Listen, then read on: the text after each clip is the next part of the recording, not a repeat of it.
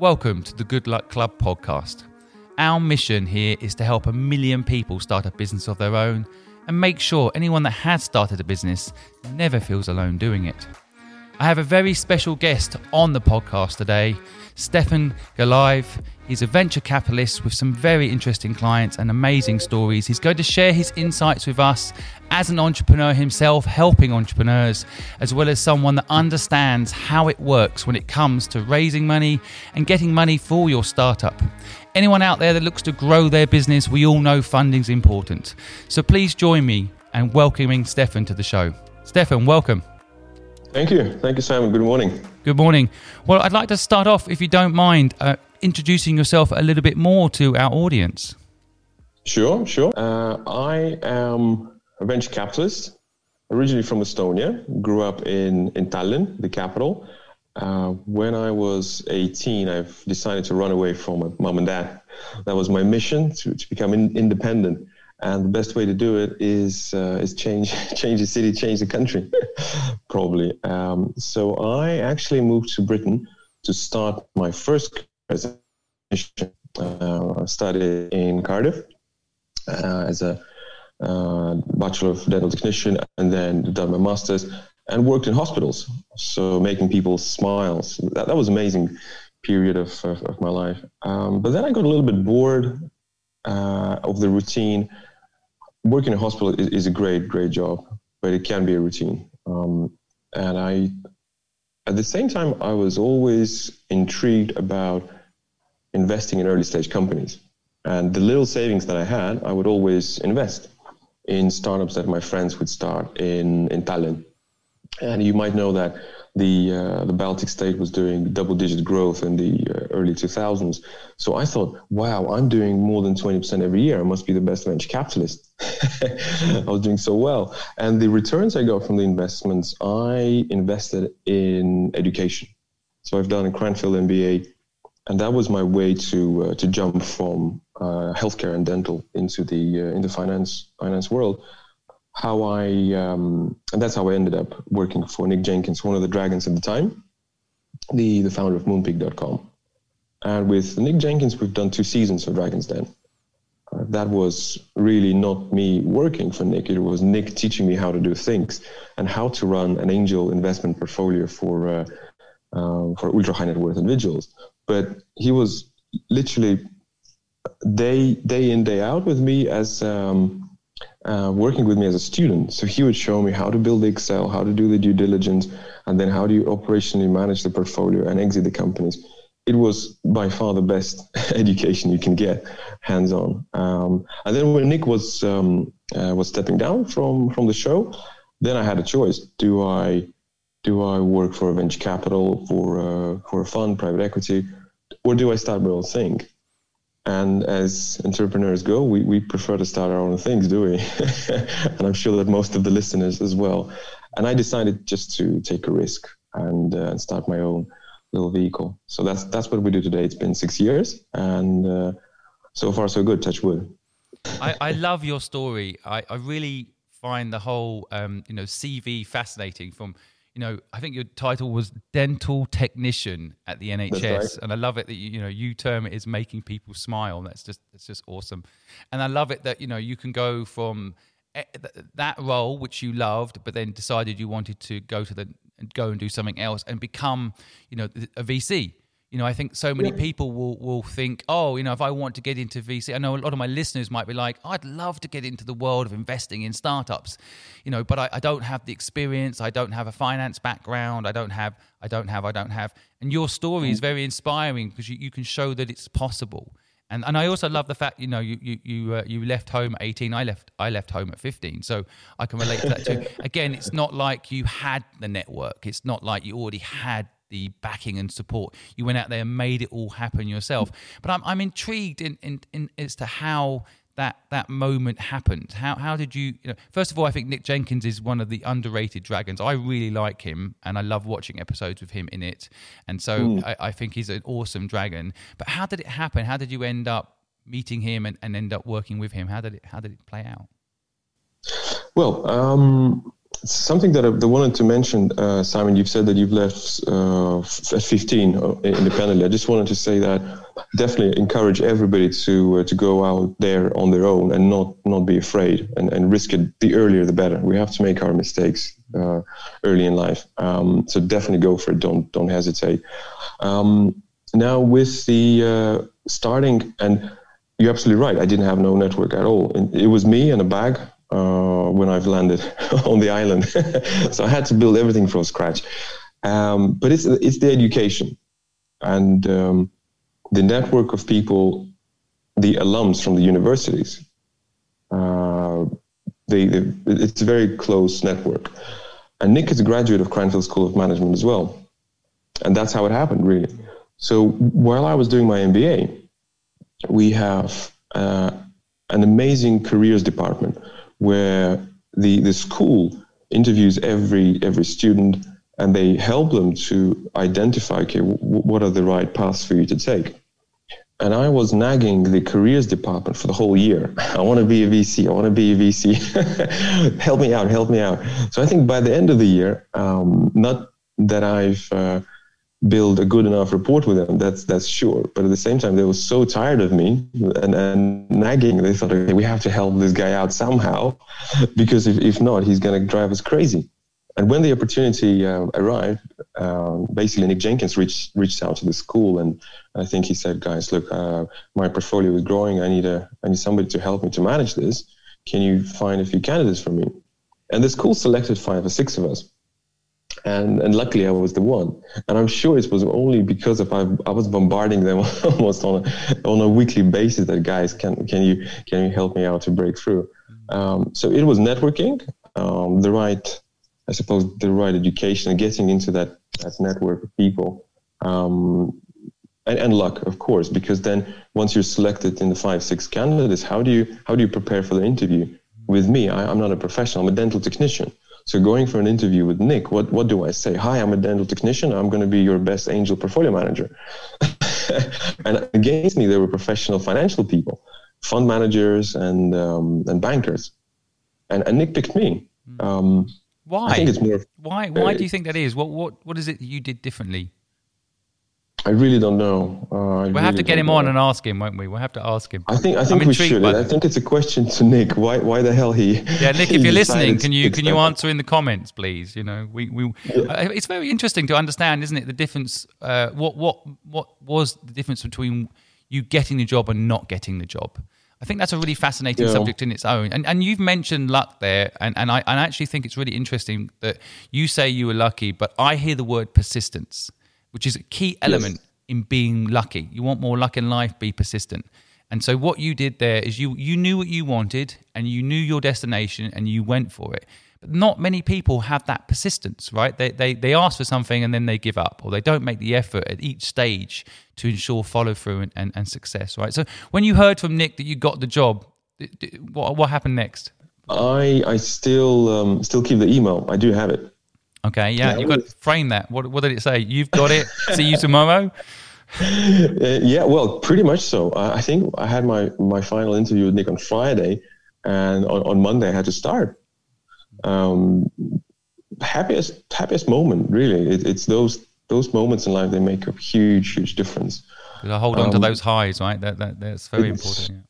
Exactly. Because do you really believe in yourself? Do you think you have the chance? Oh, you're a dental technician, just finished an MBA, no, no, no financial background, no private equity, no venture capital. You have no idea about angel investing. Yes, I was doing some small things, as I've mentioned. So, you know, the little savings I had, a couple of thousand pounds, I would risk them completely.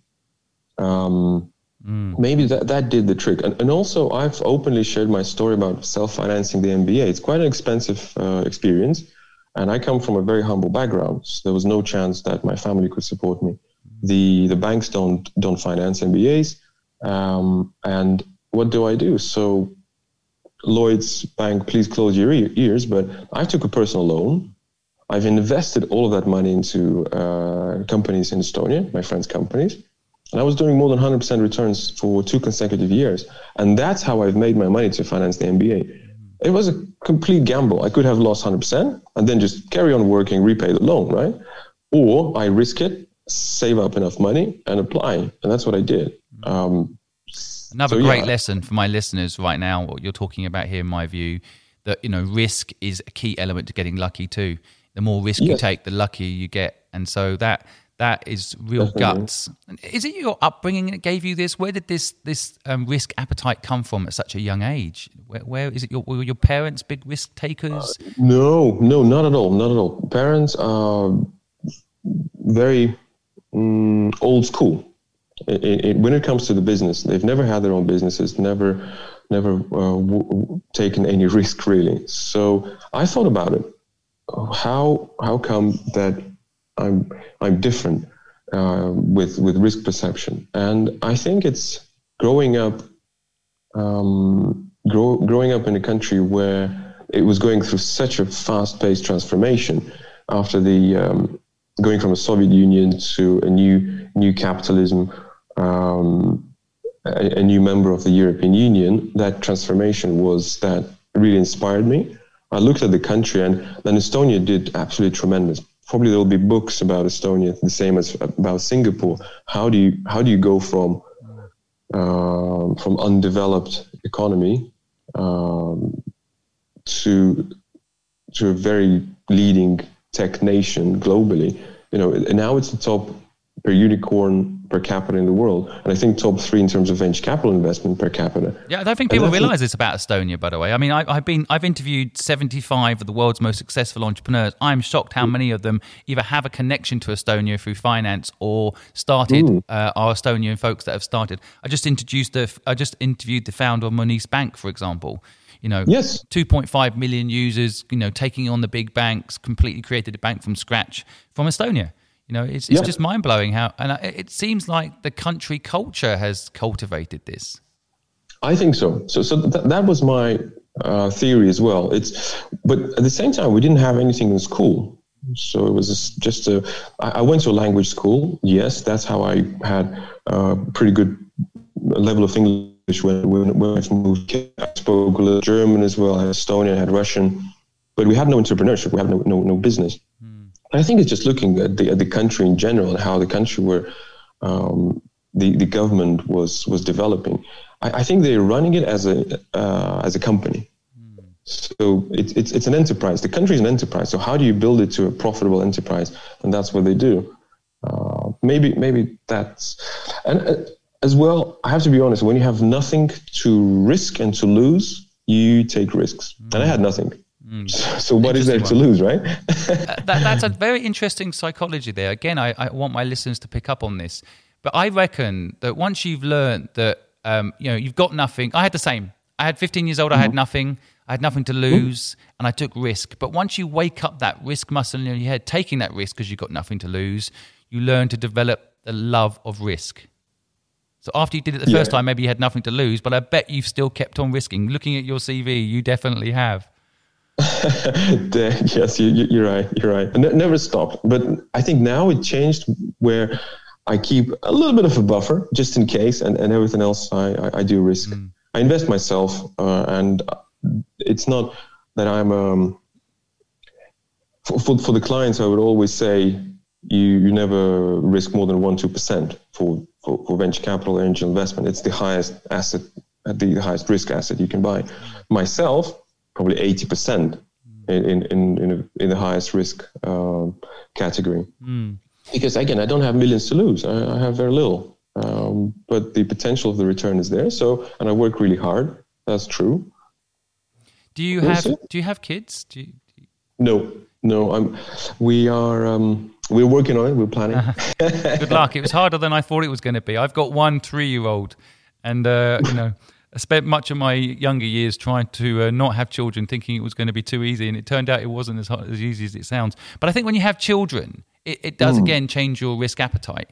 I mean, for me, yeah, there's definitely an element of you know, I, I, I, every single business I personally ever built, I've risked it all every single time on every single business because mm-hmm. it's only me that would end up sleeping on the street, right? That's the worst. It's my yeah. my. But when you have a child, I think it does change the dynamics. But it's interesting you're mentioning there about the one or two percent. I've heard that before, and it's good for my listeners to hear. You know, how much of your net worth are you willing to risk? But frankly, even if it's a hundred or two hundred pounds or three hundred pounds, and that's one mm-hmm. of your total assets, you know, you should you should be taking a risk with that money, right? I actually think that, that teaches you about risk, if nothing else. Best education you ever have is taking risk. If you lose, failure is great, right? I mean, I'm sure from your from your losses, you've you've built mm-hmm. up a brilliant insight that that money can't buy. Ironically, did.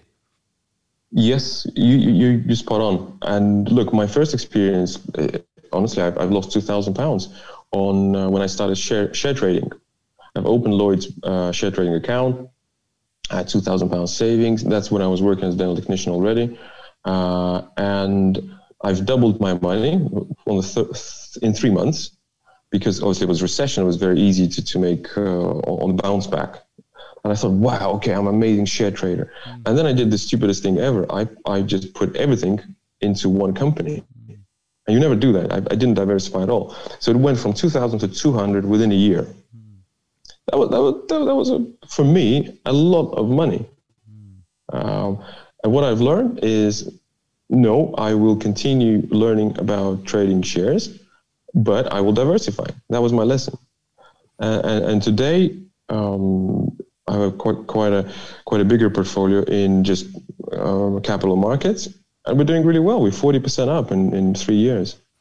And but this is just my personal stuff. This is not my expertise, or I'm really venture capitalist. What what I do, but it's it's just what I've learned from that loss is yeah, that you I have think, to diversify. Okay, let's read about it. I think it's a really interesting point. I mean, I I, I lost hundred thousand pounds when I was twenty four years old in the stock market, and I never went back to the stock market. Wow. But I carried on taking risk by buying equity in companies because I, I, I, felt my mm-hmm. learning, and I'd love to hear your opinion. It doesn't have to be the same as mine. I'd like, for the listeners' benefit, feel free to disagree.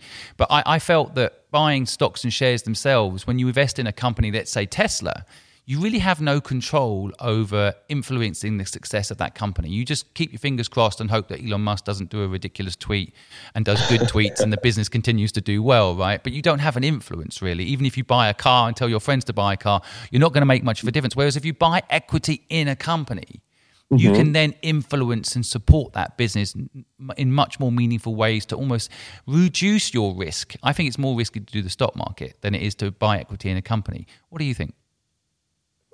Um, angel investing is riskier, in my opinion, um, and I actually I totally agree with you that if you if you go for angel investing when you buy quite a sizable equity in uh, in a venture that you also will take an active role at a, a, a, lot more risk because then you're risking your time and capital. Whereas with Tesla on the public market, your time is limited to yeah, let's read the news, let let's make a decision, and then you wait. So actually, angel investing is a lot more riskier, and also you risk the relationship with the people, with with with the team. It can things can go wrong. You you fell out, and you might lose some friends and close associates even.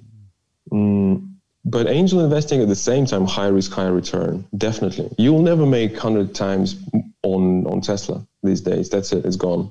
Plus, I, I uh, personally, uh, again, I, I, love, I love your different point of view. It's one of the reasons I do this podcast show. I want people to have mm-hmm. balanced mm-hmm. insight, not not just mine. So I really appreciate your your your other side of the table view on that. The thing I think I, I, I think gets missed sometimes in business. What I also love about buying equity in a business is that it's fun. You know, it's a lot yep. of fun to be involved in those businesses. A bit like you were saying earlier, you learn a lot along the way. Sometimes investing in stocks and shares is really just looking at the computer all day and maybe analyzing yep. data, but but it's not as much fun. Um, I mean, exactly. What, what, do you think? Uh, exactly. I, I look working businesses buy people for the people, right? So when you're just making those clicks on the on the PC and looking for the returns, you're absolutely right. There's no fun, uh, and uh, after a couple of years, I think you get so bored of it. Uh, yeah, okay, so it's all green, perfect. I, I made or I've lost money. It just there's, there's no attachment. Now imagine you have a portfolio of five startups, angel investing, and you go for the board meetings. You you help the uh, the founders, girls and, and young girls and boys. They want to take over the world, and you help them. You push them. You introduce mentors, you introduce connections, suppliers, buyers, etc., etc. And that's what angel investing is all about. It's fun. You build a relationship. You you actually feel emotionally a lot more accomplished as well because you, you cannot make a phone call and open doors for Tesla. I don't know why we keep on going back to We're Tesla. picking on Tesla a bit, and I, I, can already see on TikTok people are like, Tesla's gone up eight times this year. You're all wrong. Yeah. You know, there's a lot of get rich quick schemes out there, on, especially yeah. on social media now, that I think sells the concept of, of you know just sitting on a laptop all day, the lifestyle, as if that's that's the fun way to live. But but I think you know you you've also worked with two other dragons. Um, you've worked with Tej. Lalvani mm-hmm. and, and Jenny Campbell. Um, yep, and I, I guess right. um, that's also an interesting thing to talk about, like the psychology of each different type of investor. I mean, I can see mm-hmm. the personalities of these people on the Dragons Den show, but working with these different is is the back end the same? Is the is the contracts the same? Are the structures the same, or or does the VC world have to adapt to the to the personality that we see on TV? Um, right. Speaking of Nick Jenkins, I think he is in real life as he's on TV. He he is that the, the nicest person you will meet, the uh, um, ethical, honest, as I call it, there's no funny business. Um, Tej Lalvani, we, we work very closely today and we, uh, we, we help to manage the whole of his angel portfolio. Um, he, he's a true man of his word with Tej. So a handshake for him is a contract. So if there's a deal done in the den on those terms, it will stay this way. That's and a lost art form, by the way. Go- I'd have to say that's a lost art form. Yeah. I want my listeners to pick up on that. I, I, wish more people would shake hands and deals done. You know, so many people and go, you know, get big legal contracts and they think that's going to protect mm-hmm. them from people that are disreputable. If they're not disreputable when you shake hands, then then it's a big it's a big problem, right? It is. Look, our reputation is, especially in our line of business, that's the only thing you have. That's it. You you you lose your reputation once. You cannot rebuild it. And I, I know uh, a story. It was a personal conversation with a multi-billionaire. Uh, he used to be in top 20 global Forbes. And he said, Stefan, I had three contracts in my life. Everything else handshake. I was shocked. I thought, how? How is this possible in the modern world to do this? He said, well, look, and two out of three, I had disputes and I wasted more time and money on the lawyers than if I just had a meeting and a coffee and, and, and just iron things out. Imagine. And that's top 20 in Forbes. I, I can imagine. I, I, I, my lawyer always says paper will always accept ink. That's why he's my lawyer. Yeah. You know, I think at the end of the day, if people want to, um, hopefully it won't get blocked because I say it, but want to screw you, they will. A bit of paper will not stop them. All the bit of paper will do if is is give you uh, a very expensive legal bill, bill to try and fight them. It won't stop them doing it, right? It won't stop them doing it, which is why it's so important to do business with good people. And clearly, you've been mm. recommended, you know, uh, from your relationship with Nick Jenkins. I'm sure then you got recommended to Jenny and Taj. Reputation is everything, mm-hmm. right? Yeah, yeah, absolutely. And and for what I'm trying to build in, uh, in amongst the team, and certainly my, my life ethos is ethics is is is, is everything, uh, and, and reputation. Um, because that's the only thing I have to lose, really. That's the only thing you can take with you as well. I think I tried yep. this this ethics thing is something I feel very strongly about that isn't talked about enough in business. Having fun and ethics is not talked about enough in business. It's and, and too much focus on making money and power. You know, mm. and I and I think you know what you're touching on here, um, that handshake kind of deal is is so important. And I'm sure you know you've I'm sure you've done. How many deals have you done? Do you think in in the in the VC uh, contract world? Over forty. Yeah, and I'm sure in every single one of those deals, there is an element that the contract cannot cover. Oh yeah, definitely. The, the, contract, honestly, uh, I hope my lawyer not going to kill me for it as well. But I will, I will say this: a contract is for both parties to remember what has been agreed. That's, That's fair. That's a very, really good way of explaining it. I, I completely mm. agree with that. Can, I mean, I've actually always done contracts a, after I've shaken hands, only so that we both remember the deal because memory is a funny thing, isn't it? Yes, exactly. You, you can put everything on a napkin, and if both of you have a copy of the napkin, that's it. It's the same. Yeah, to- I totally love that. Yeah, we we should do a book, the the, nap- the napkin contract, and uh, I, I, I couldn't agree more with you. Yeah. And so, so you, you exactly. Took, you there, should, there should be a new, a new, a new uh, tool to invest. A napkin uh, legal document, just a one pager. That would be the best. I love it. That that so would be a big business, by the way. Hours and hours. I think I think mm. we just created a company there. I, I, think that's a really good idea. Anyone listening, wondering what yep. to do, there's so many people ask me for ideas. I'm like, do do the napkin contract. You know. It's, exactly. Um, blow your nose in it. I think it will be. Uh, I think it'll be big. Now, I noticed on your your history, you're a non-executive director for quite a few companies. Can you explain to my listeners a little bit how a non-executive director works and and the benefits to both sides? Yes, a non-exec role. We uh, when we make an investment in a company, if it's a sizable investment, normally you you would have a right to appoint a board director or or an observer and it's it's an option. It's not an obligation. So the startups can say we're doing really well and you trust us to, to, to run the company so we don't need your input. At the same time they might be saying well stefan i think you have quite a network. Uh, we'd love for you to join the board as a non-executive director. So it's and then we would always say yes it could be myself or other member of the team. Um, and when you uh, after the investment, after the completion, if you have been, let's say, invited to, to, to join the board, it's a non-exec director is somebody who is not operationally running day-to-day business, but somebody who is there for a monthly or uh, I don't know quarterly meetings and adding value, strategic value, um, and navigating the board, giving a different opinion on things, how the things are going, what's the future might be like, um, speculating, right? And that's what a non-executive role is, uh, really. I think a really interesting uh, role. I, I, tell you why. I, I, speak to five entrepreneurs a day. That's my mission to, to help five entrepreneurs Whoa. a day for free. They ask me questions, I give them advice. And, and yesterday, four out of the mm-hmm. five questions that I had were around how to get board members to help. And, and a lot of these companies don't have any money yet to get uh, you know uh, compensated advisors. So the non-executive role is actually a paid role, isn't it? Um, it, it depends, actually. Some startups uh, prefer, and they, if they cannot afford, then it's not a paid role.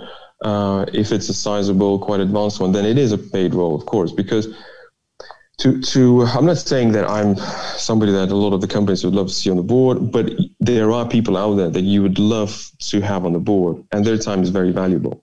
And sometimes to attract them, you have to offer something. It could be uh, an equity option, or it has to be a paid role. Um, it depends. Depends. I'm more than happy to join some startups on the board uh, without any payment, but then I have to be uh, in the mindset and be prepared to help, yep. and not just yeah, you know, for the sanity, for the vanity. I'll, I'll, I'll, sorry for the vanity. I'll be there. No, no, no. It's how can I help this company and propel it forward, being on the board. Then I will join time is the most valuable thing as well. I think there's sometimes people don't realize money is one thing. I'm not saying it's easy to get money, but but it is harder to get people's time, and uh, so there's there's a big commitment from from you there. And I just want yeah. to say because you're very humble. I mean, I've started 18 companies and invested in 68 startups. I look at your background. I'd want you on my team. You, you, you know, you, your you. experience. You blush now, Simon. Well, no, I know you're gonna make me blush by saying that, but but really, honestly, I can I can tell by your sincerity and and what you've done and your track record and and your network you know wow. I mean you're you'd be an endorsement to any business. And so i guess that's why you are a non-executive director for some pretty amazing companies. And i know this Thank is always a hard one but is there any company out there that and i don't want you to pick one of your children here if you pick one company out there that you really think is going to be the next big thing or is doing it right is there any company that jumps to mind um, well, apart from everybody in our portfolio. Of course, apart from them, that goes without saying. Click the link below, guys, if you want to see all those amazing companies. But apart from them, or one of them, yeah. if you wish. no, I, am trying to be diplomatic here. Of course. But look, I will, um, I will share my little insight um, and, and a vision. I think the biggest success will come from a company or a venture that will solve communication and communication person to person. Not in a zoom skype format where we can remotely speak. No it's the actual code the language. Because we speak the same language. We speak english. But then there's so many things that i will not understand because i'm not it's not my native tongue. The small intricacies. Also there's there's a limit of that code that language that doesn't uh, really transfer emotions well or the intentions really well. There's always something in between that you, you have to guess or understand. And this is specifically true in, in Great Britain. What I, first couple of years, it was very difficult for me to to read between the lines because there's so many euphemisms and uh, and things like yeah, th- things are things are going great. But actually, you know, in Britain, that might mean completely something else. So I it does often, the, depending on the uh, tone. Oh, things are going great. Could mean uh, yeah, things exactly. are not going well at all. So I know what you mean. Exactly. And somebody from the north of Europe does, okay, perfect, things are going great. But actually, no, they're going shit. Yeah, yeah.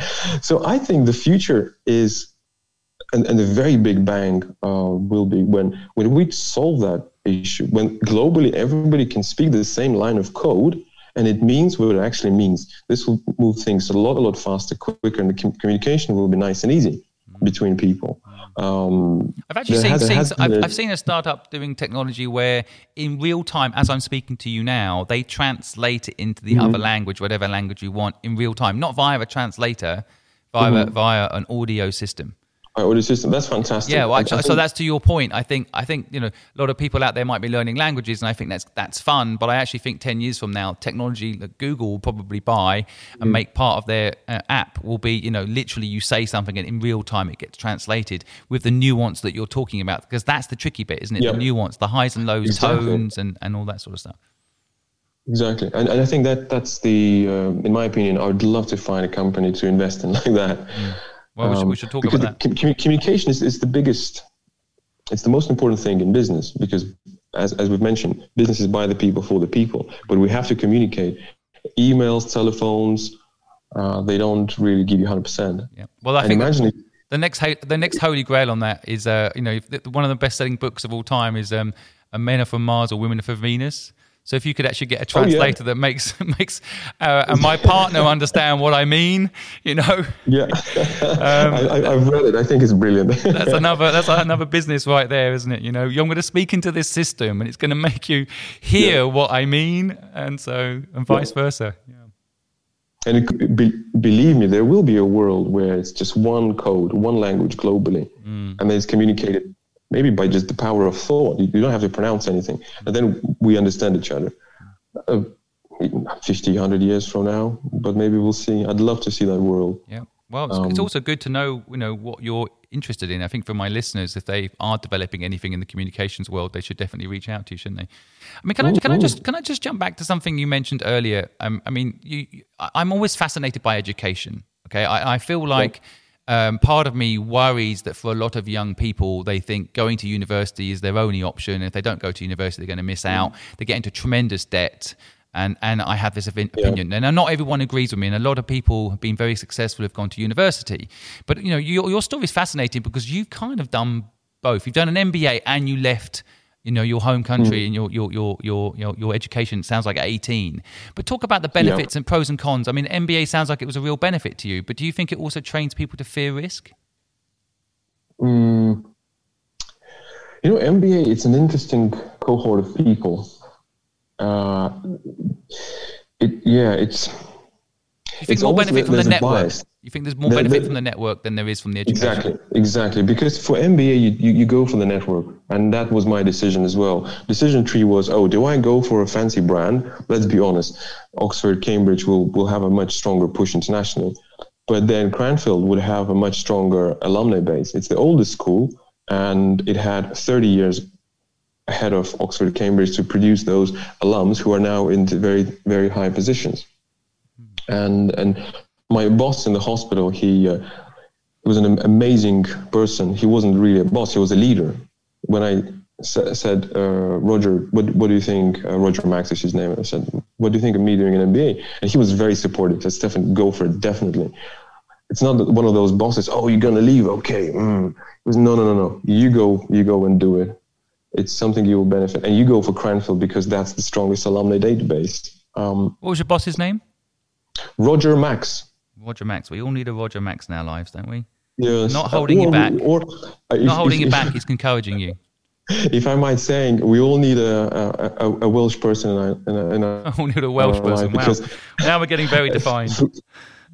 throughout my journey, it was always, uh, or a lot of the time, it was the, the, um, the, the, Welsh that helped me so much. I'm very grateful. The, the first job as a dental technician that was Gareth Jenkins, a very famous uh, dental surgeon in, in Cardiff. So I was actually a tenant in his in, in his house, and once he, you know, visited the property just to collect the rent, and we started chatting. He says, "Oh, what are you doing? I'm a dental technician, trainee dental." I said, "Oh, okay. You know what? I have." I have a, uh, a, lab and a, and a clinic right in the central Cardiff. Why don't you pop in and say hi? That's it. Somebody just, you know, having a conversation about picking up the, the rent and then inviting you to uh, to to have an interview. and, and he is I, really really famous in, in, in the dental world. I just yeah. I, I, just interviewed the founder of Seedrs, who um, and he um, and he was talking about how because he, he, helps businesses raise money. I mean, they're the largest VC mm-hmm. Um, in, oh, in the UK. They've invested over a thousand businesses and, and, and done amazing things. Over uh, two billion, I think they've invested in total. But um, but he was saying that he got his investment for Seedrs from the landlord that he, you know, same experience. He, he was, he kind of got talking to the guy he was renting from about how he's trying to start this business, and that, that's how he got his first investor. So, um, landlords aren't all bad. Basically, I think we're saying we should get oh, some yeah. Oh, t-shirts oh, yeah. done like that. You know, um, but, uh, yeah, absolutely. You, you never know where the um, the luck will come from, right? We just have to communicate, communicate, and um, and share our stories. Hmm. And oh, do you think you've had a big break in business? Do you see one moment that was that big break? Was it working with Nick Jenkins, or do you see other things that have happened in your, your business cycle? I think in business terms and venture capital experience, definitely Nick Jenkins. Yeah, mm. I, I, have to be honest because he taught me everything. Really, he uh, he picked me up just after the uh, business school, um, and that was well, there was a yes. To be precise, there was one year I was doing um, a healthcare consultancy. I was advising the CEO after the MBA, and and that's the year when because the graduation happens a year after. So during the graduation ceremony, that's when Nick actually reached out to the school. So it was one year after my MBA. I worked with this consultancy, um, but obviously that was very much to do with my background with healthcare.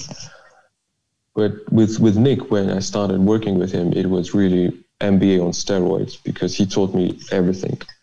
And imagine somebody of that caliber taking their time to teach you.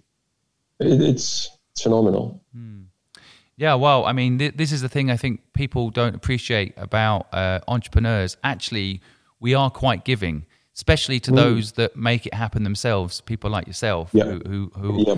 we see potential in and, and are willing to work hard then then you'll get the help. I think a lot of people um, just want to put their hand out and get help, and and I, I think you know sounds like you got a mentor in Nick. Um, and I think a lot of people want a mentor, right? A lot of people want that yeah. that support. But I think what you did is you gave your time, the most precious thing you have, and you worked hard, and that meant that he gave the same back to you, right? And I think that's the key. Anyone listening wants a mentor, you kind of got to give to get, right?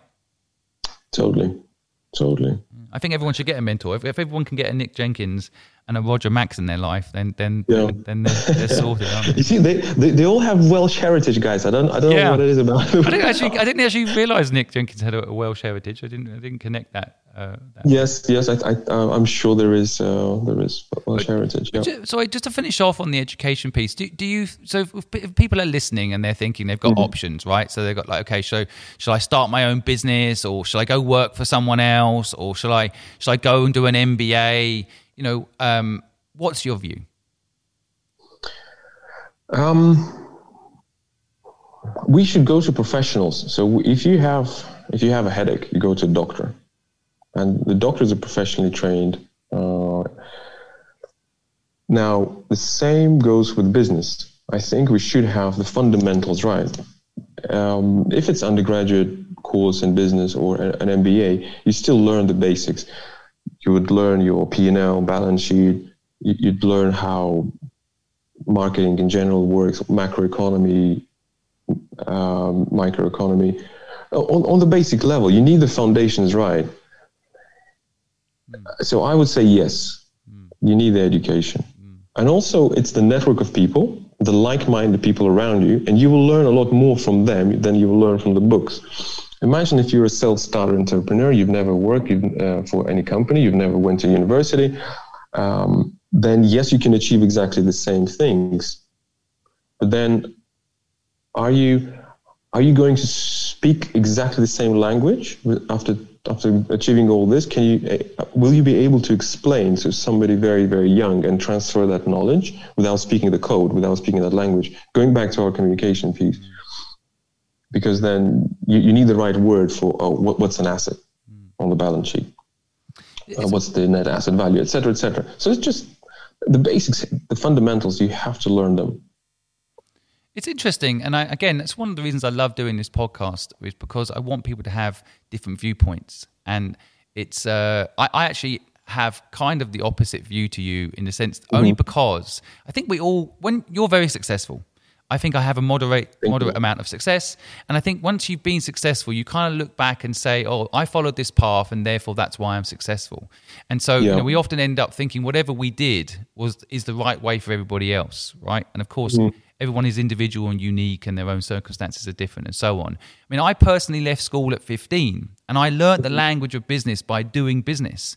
I had three billionaires that are friends of mine and I got to know them because I did jobs for them with my company. My company Fluid worked for them in Asia, mm-hmm. and, and and then I got to know them, and then then we became friends. And so I built up my network around the businesses and the the needs of the clients that I was servicing.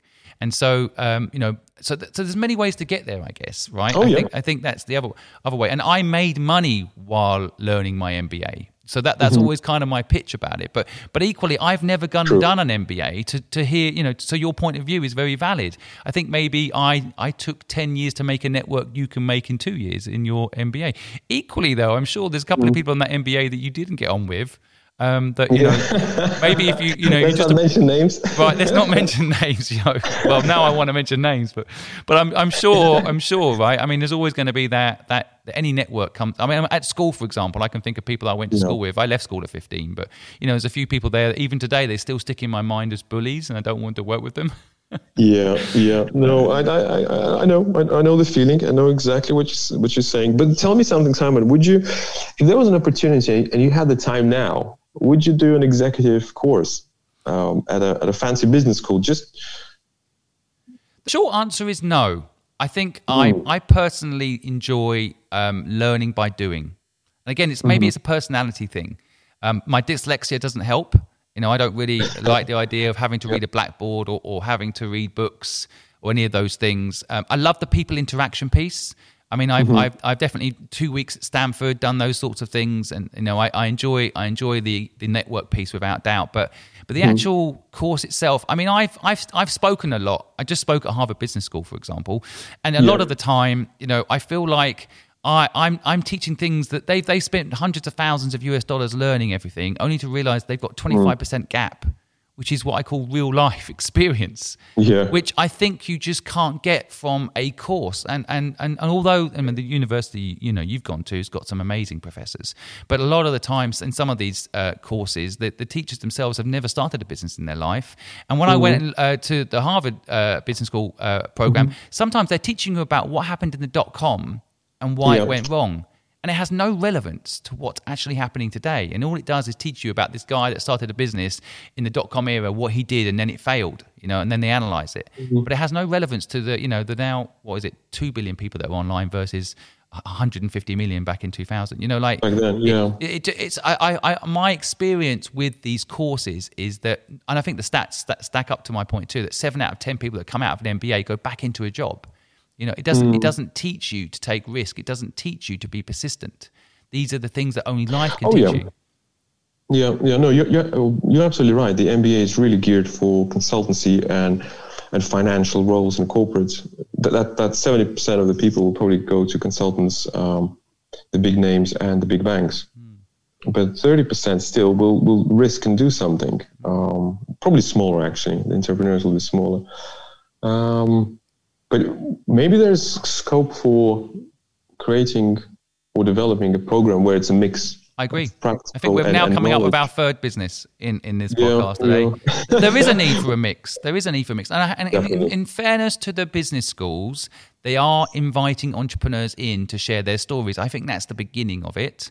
But then I think people should go and work for Nick Jenkins for a year, and that would be a real life MBA, just like you've done. You know that that's where you're oh, going to learn the most. Oh right? gosh, oh gosh, I'm I'm so worried now for, for Nick's. Uh, his, his inbox is going to be uh, overloaded. I'm sure it already is overloaded. But I wanted to switch gears. I mean, you've had two exits. And, and yep. t- tell us a little bit about that process for those that are listening that aspire, have a business today and would love an exit, or thinking of building a business and dream of an exit. I mean, I've had an exit, but why, I'd love to hear, you know, your story on the exit. What's what's your view on the whole exit pitch?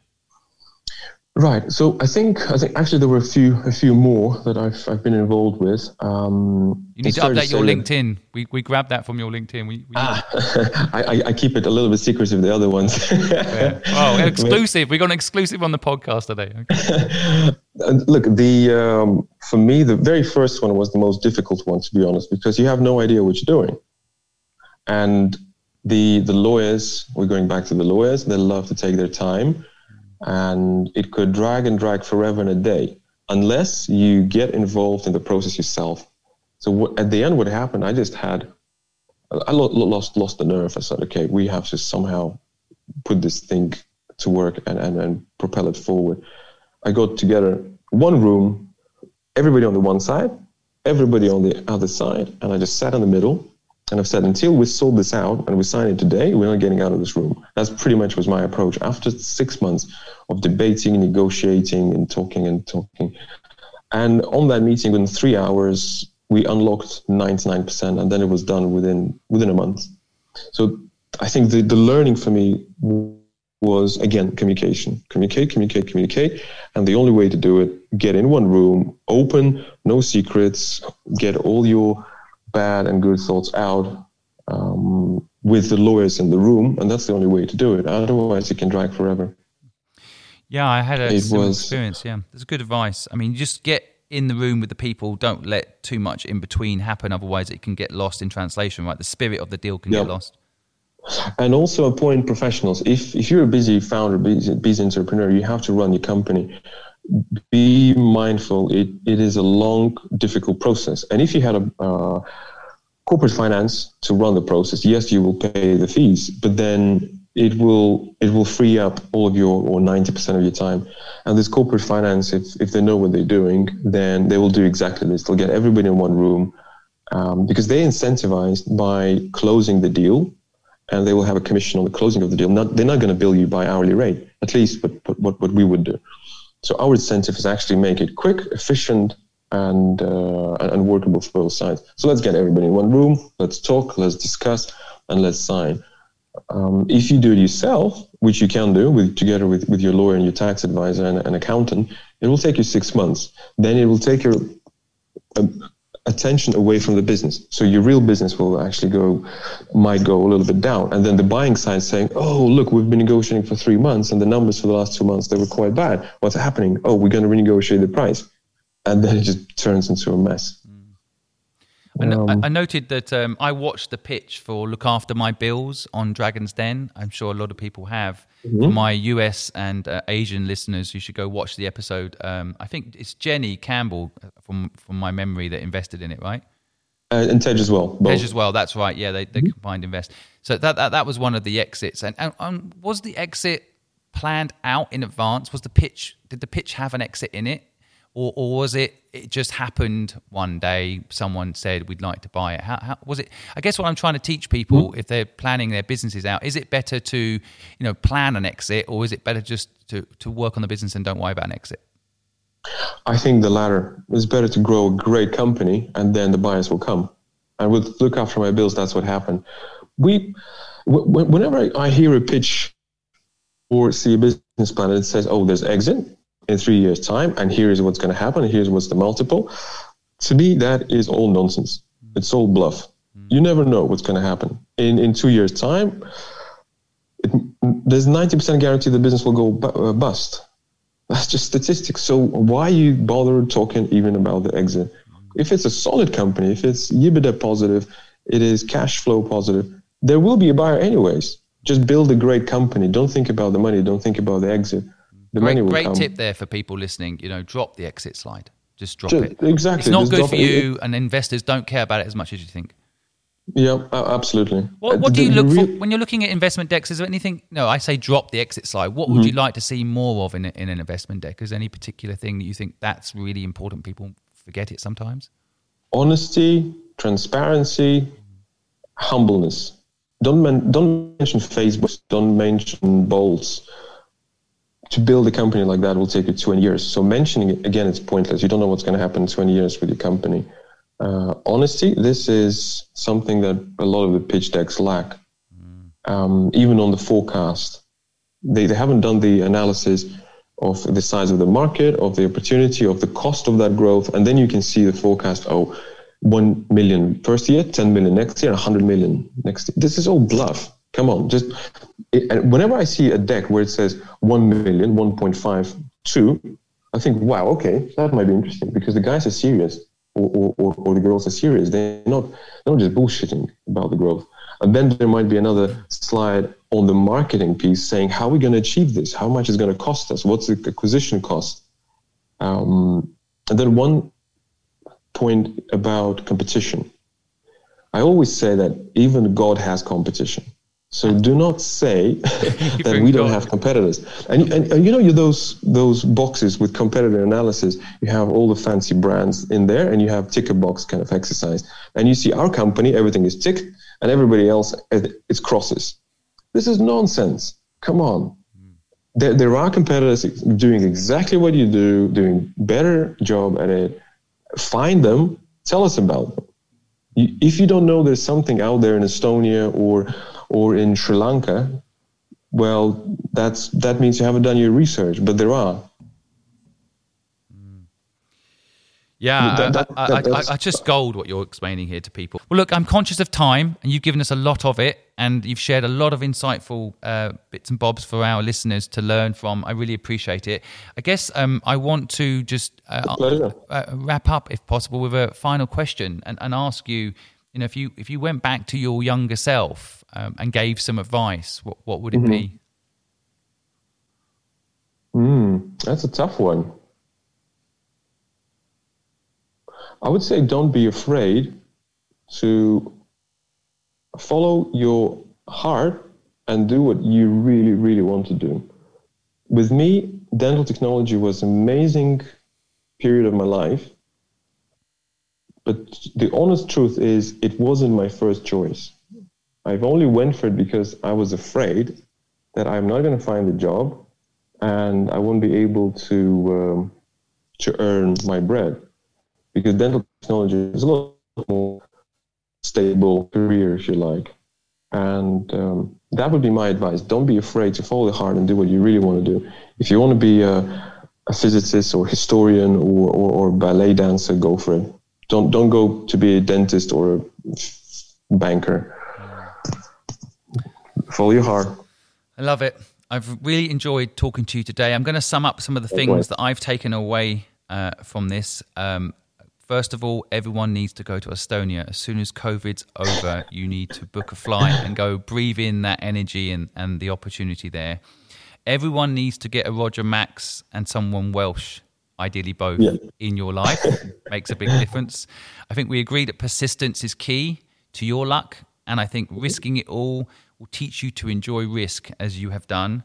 I think we need to start a few businesses. So, you know, definitely um, napkin legal, and we should trademark mm-hmm. that as soon as possible, or someone else should do it today. I love the business schooled was the name I've just come up with. You know, We'll um yep. we'll, we'll, we'll recreate the business school because I think there's definitely benefits in both ways of working, the experience and the actual practicalities of it all.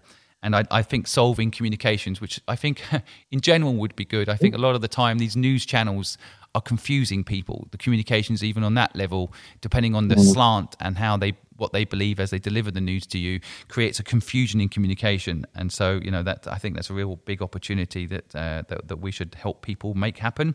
I love the point you made, which even God has competition. It's um, it's again, I want to make it a T-shirt. We should. And I think it's yeah. uh, it's also true. Uh, people make a pitch and they say they've got no competition. I worry mm-hmm. about that, and I'm sure you do too. There's no such thing as building a business with no competition, and equally, I think it should spur you on Google wasn't the first search engine.